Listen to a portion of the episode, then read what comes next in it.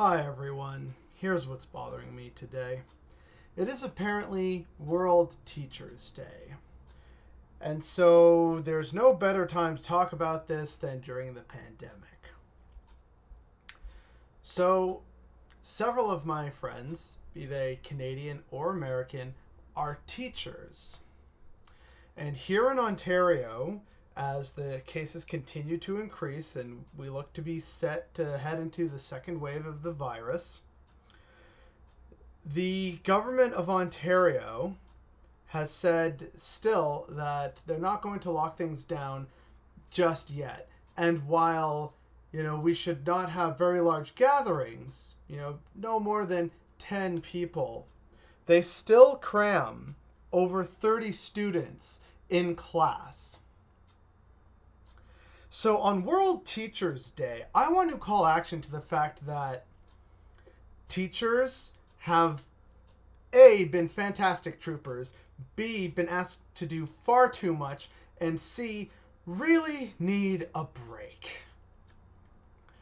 So already, like, this is going to be largely Ontario focused because that's where most of my news and the uh, explanations of various friends come from. The only other options are in Texas. But there's this notion, right, of, uh, remember back in the early days of the pandemic in March and April when there was this sudden shift to online learning and everyone was celebrating the teachers, oh, you know, good on you, this is just incredible what you're doing. And yet, when we moved forward and tried to reopen things, we still didn't change uh, the level of testing, even though we wanted kids to go back to school physically, but we didn't up testing, and we didn't limit classroom numbers. We didn't even seek alternative solutions, as I've brought up in several of these videos now. We didn't think, hey, can we perhaps co-opt other abandoned community spaces or office buildings for more socially distanced classes because those areas are fairly well ventilated. Nope, no such creativity. It's just got to be, no, the, the kids go to school. It must be at the school. Figure it out. And it's so infuriating because teachers are being given a paperclip and an elastic and asked to make a flashlight. You know, they're being asked to MacGyver some kind of brilliant money-saving solution out of thin air when they are already chronically underfunded, understaffed, and have way too many kids in the class, even if it wasn't a pandemic. This was an opportunity to finally shift education to a more progressive, egalitarian, fair and sustainable and involved model, but we didn't because the conservatives are in charge in this province and their main focus is on money, specifically the saving of money. This means that now we have rising numbers of cases, thankfully no deaths because the cases seem to be with younger people, but we have a rising number of cases, which again is bad because we don't know the long-term effects of this virus.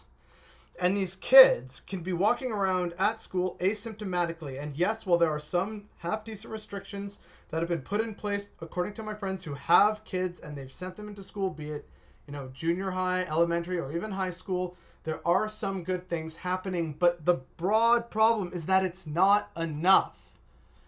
There needed to be more, and our governments dropped the ball. And then we have the fact that now people are kind of getting tired. It's pandemic fatigue, right? Oh, we keep hearing about news of the pandemic. It's so bad. I, I just want to see my friends again.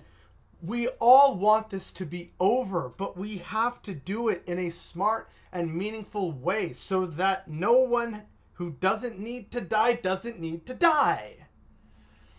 It is so bothersome. And the solutions are actually simple if you listen to teachers, parents, experts, climatologists even. The solutions are out there, but we don't do them because it's this new unknown to us. It's it's just, you know, oh, the, how How do we do this? How do we possibly pay for this? How do we manage it?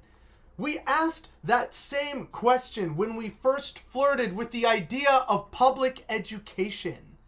There is always a better way forward. There is always a way out of a mess, but it requires some bravery and vision, which sadly I'm not expecting from many establishment politicians who just expect that this is the way things are and this is the way they always will be. The divine right of kings is inevitable. You see where I'm going with this?